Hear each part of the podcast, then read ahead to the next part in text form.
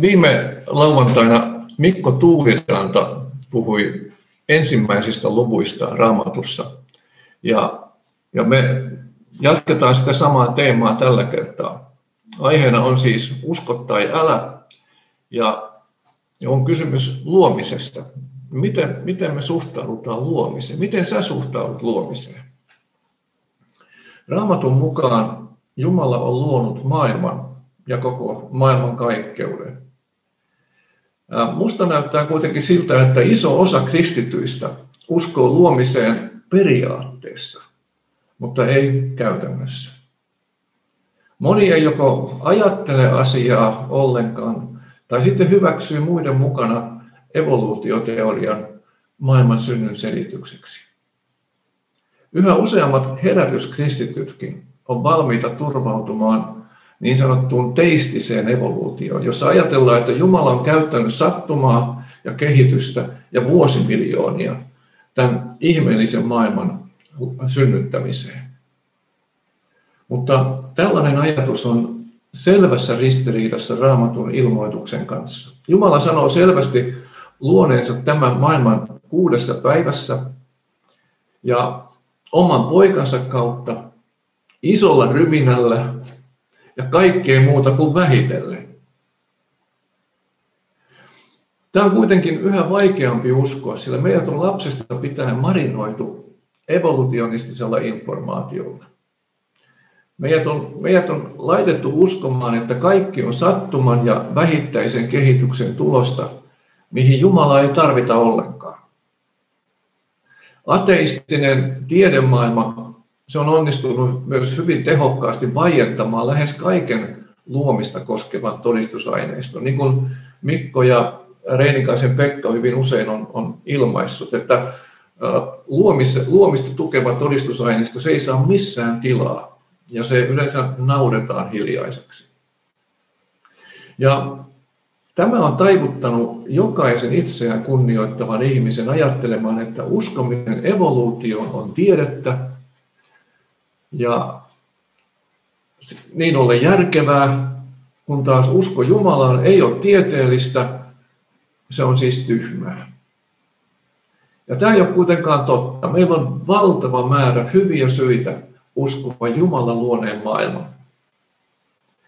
Usko ja tiede eivät suinkaan ole ristiriidassa keskenään. Usko itse asiassa avaa meidän ymmärryksemme.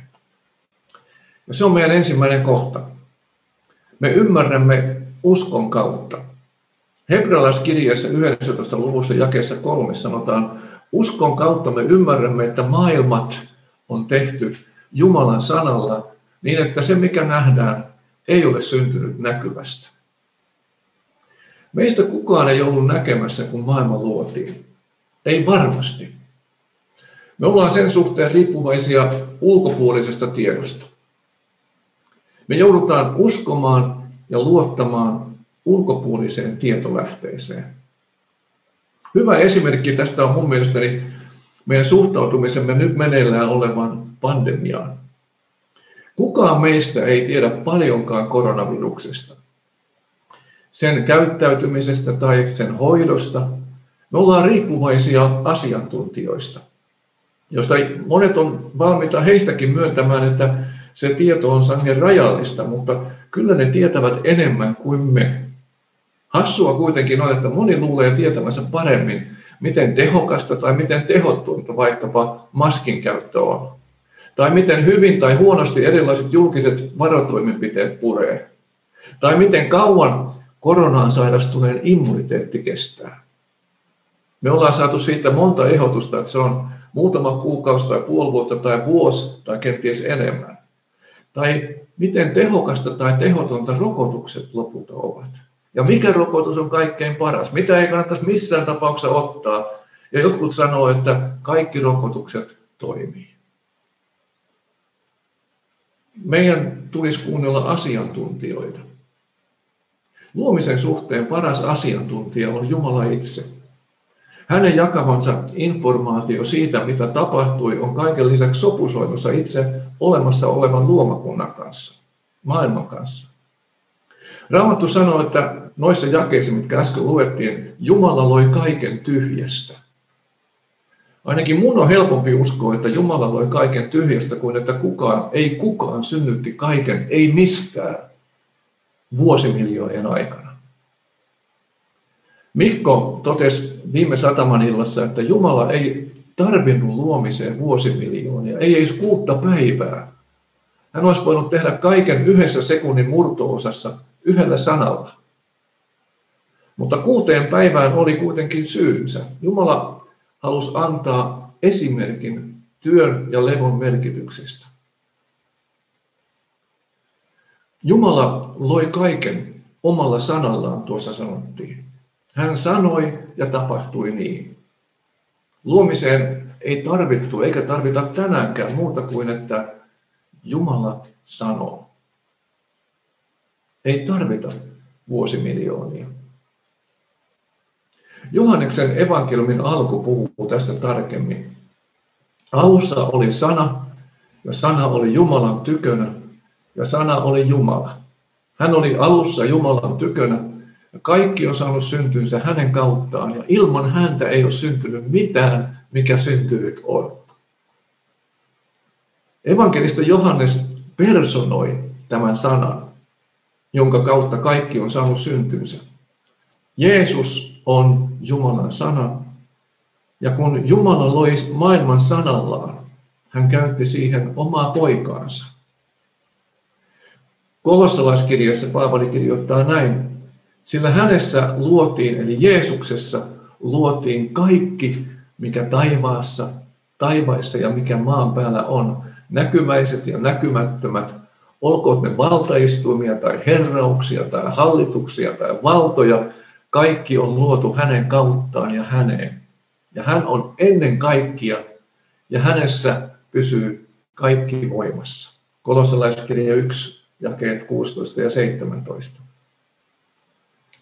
Johanneksessa käytettiin sanaa, että Jeesuksen kautta, ja Paavali käyttää kolossalaiskirjassa, että Jeesuksessa luotiin kaikki, mikä on ihan sama asia.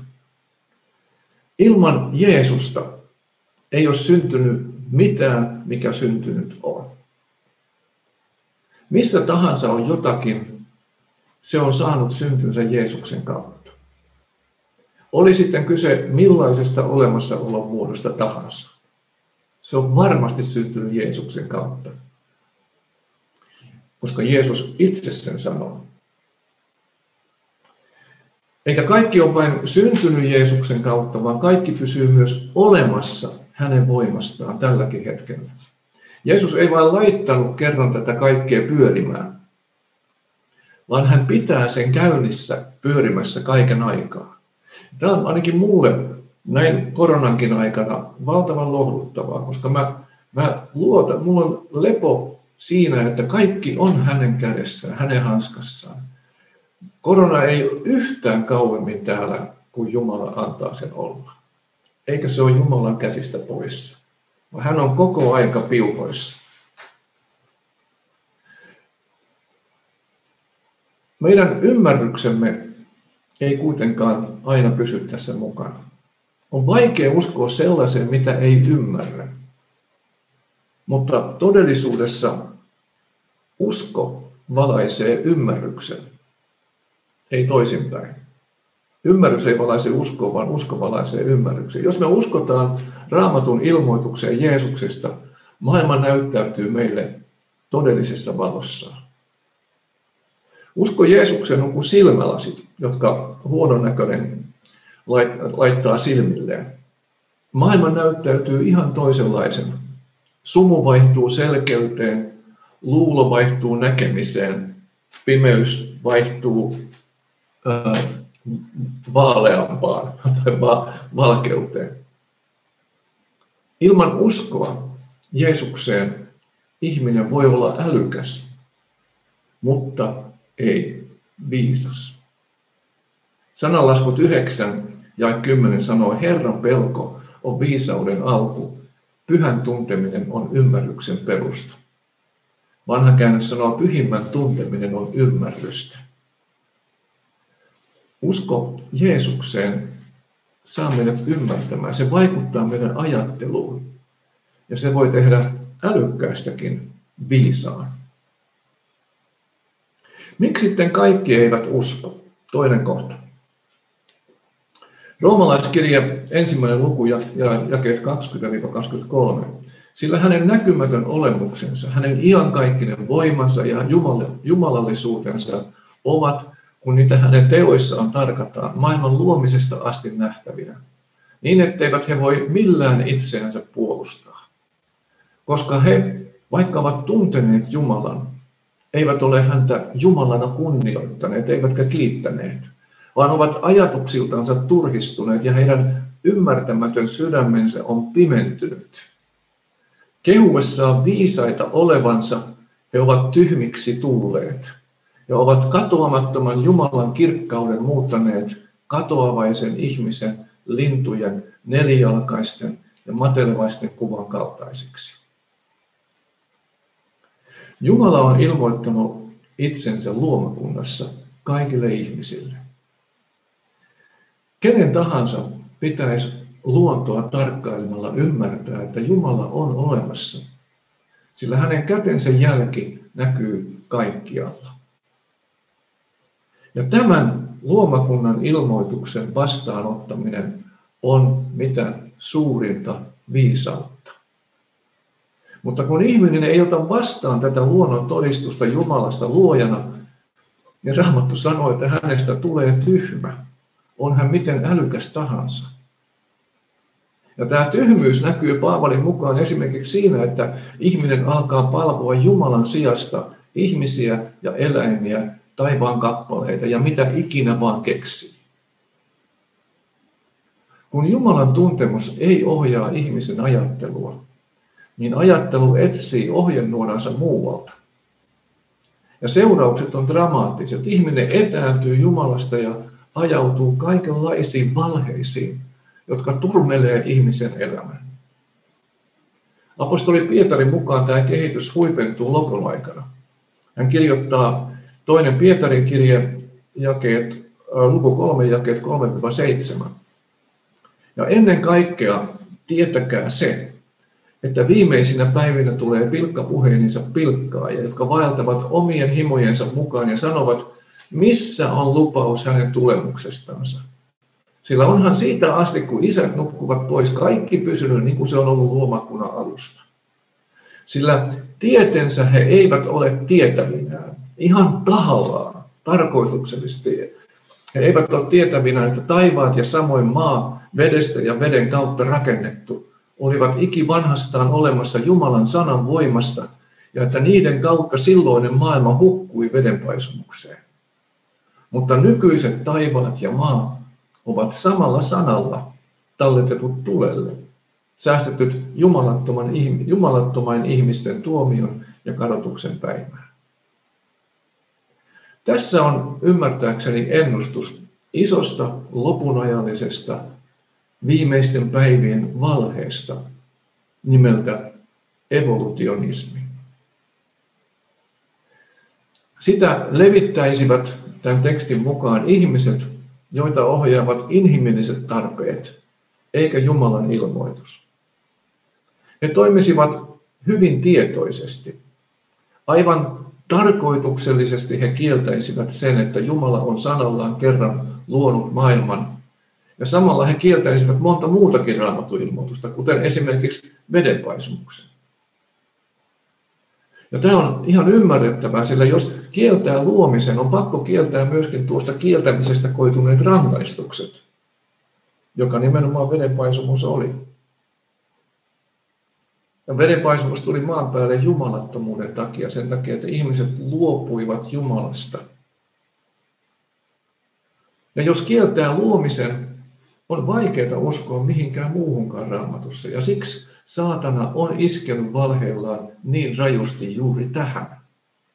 Juuri evoluutioteoria on syynä siihen, että suuri osa opiskelijoista, jotka on mennyt yliopistoihin ja opiskelupaikkoihin jostakin seurakunnasta ja joilla on ollut kristillinen maailmankuva kotoa, he jättävät tuon kristillisen uskon opiskeluaikanaan.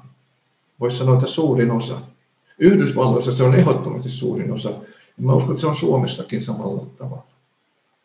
Juuri evoluutioteoria on syynä siihen, että tämän ajan ihmiskuva on vääristynyt ja etääntynyt siitä, mitä Raamattu meistä kertoo. Ja me nähdään sitä koko aika meidän yhteiskunnassa. Kolmas kohta ja kysymys. Onko se nyt niin tärkeää, mitä me ajatellaan luomisesta? Ihan sama, jos, jos, jos nyt ei niin tarkkaan sitä ottaisikaan, niin onko sitä nyt niin nöpönuukaa? Onko se niin kamalan tärkeää? Mulle on ollut hyvin merkittävä tämä Johanneksen evankeliumin kolmannen luvun jakeet 11-13 juuri tässä asiassa. Jeesus sanoo näin. Totisesti, totisesti, minä sanon sinulle, me puhumme mitä tiedämme ja todistamme mitä olemme nähneet, ettekä te ota vastaan meidän todistustamme. Jos ette usko, kun minä puhun teille maallisista, kuinka te uskoisitte, jos minä puhun teille taivaallisista?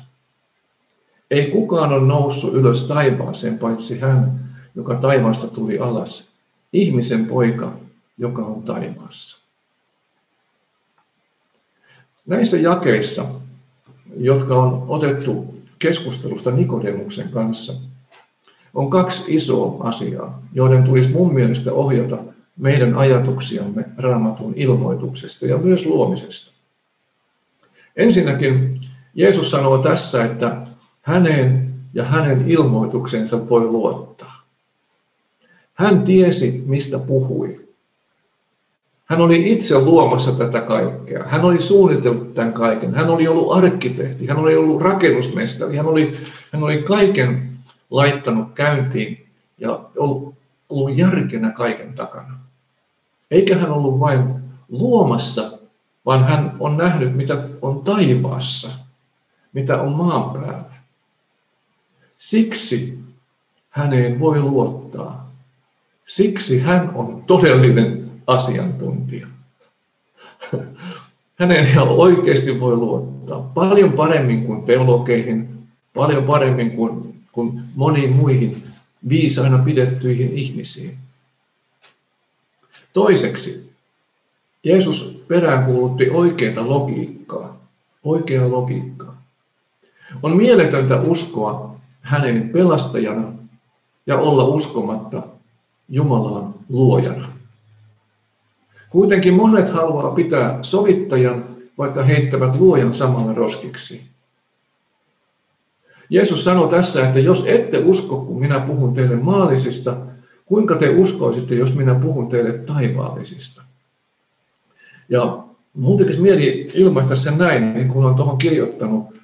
Jos sä et luota minuun ja minun sanaani, Jeesus sanoo, kun mä puhun sulle, millainen maailma on tai miten se tehtiin, Miten sä voisit uskoa minua, kun mä puhun sinulle pelastuksesta? Miten päästä taivaaseen? Raamatun opetus maailmasta ja sen synnystä on yhtä luotettavaa kuin sen opetus sovituksesta. Ja sen takia, jos sä haluat uskoa raamatun opetukseen Jeesuksesta, miksi et sä uskois koko pakettia? Jeesus on kuollut sun puolestasi. Hän on sovittanut sun syntis kolkata ristillä. Sä saat uskoa kaikki syntis anteeksi sen takia. Sä, sä saat päästä kerran taivaaseen sen takia, että Jeesus on kuollut sun puolesta. Meillä, me ollaan kerran perille ikuisesti ylistämässä Jumalaa. Se on, Jeesuksen sovitustyö on paljon suurempi ihme kuin vaikkapa maailman luominen. Sen takia, ainakin mun Ainakin mä uskon luomiseen juuri niin kuin se on kirjoitettu. Rukoillaan yhdessä. Jeesus, me kiitetään raamatun ilmoituksesta, että Jumala alussa loi maailman ja että se on hyvin tehty, se oli oikein hyvä. Ja me kiitetään siitä, että sä voit avata meidän ymmärryksemme uskon kautta. Näytä se logiikka, näytä se valtava viisaus, joka sisältyy sun ilmoitukseen siitä, että sinä olet luonut maailman ja miten sä oot sen luonut. Jeesus, kiitetään siitä, että sä oot sovittanut meidän syntimme Kolkatalla. Kiitetään, että saadaan siihen luottaa tällä hetkellä yhtä paljon kuin siihen, että sä oot luonut tämän kaiken. Ja yhtä paljon siihen, mitä on tulossa kerran ja hyvinkin pian. Jeesus, ylistetään sua. Me palvotaan sua. Me korotetaan sun nimeä. Amen. Uh, tässä on sitten pari kysymystä, jotka olisi tarkoitus, uh, josta olisi tarkoitus keskustella tuolla ryhmissä. Ja sä voisit ottaa kuvan tuosta. Niin lähetetään kai ryhmiin. Niin ja ilmeisesti se myös lähetetään ryhmiin, mutta jos haluat olla etuajassa, niin ota, ota siitä. Uh, ota siitä kuvan.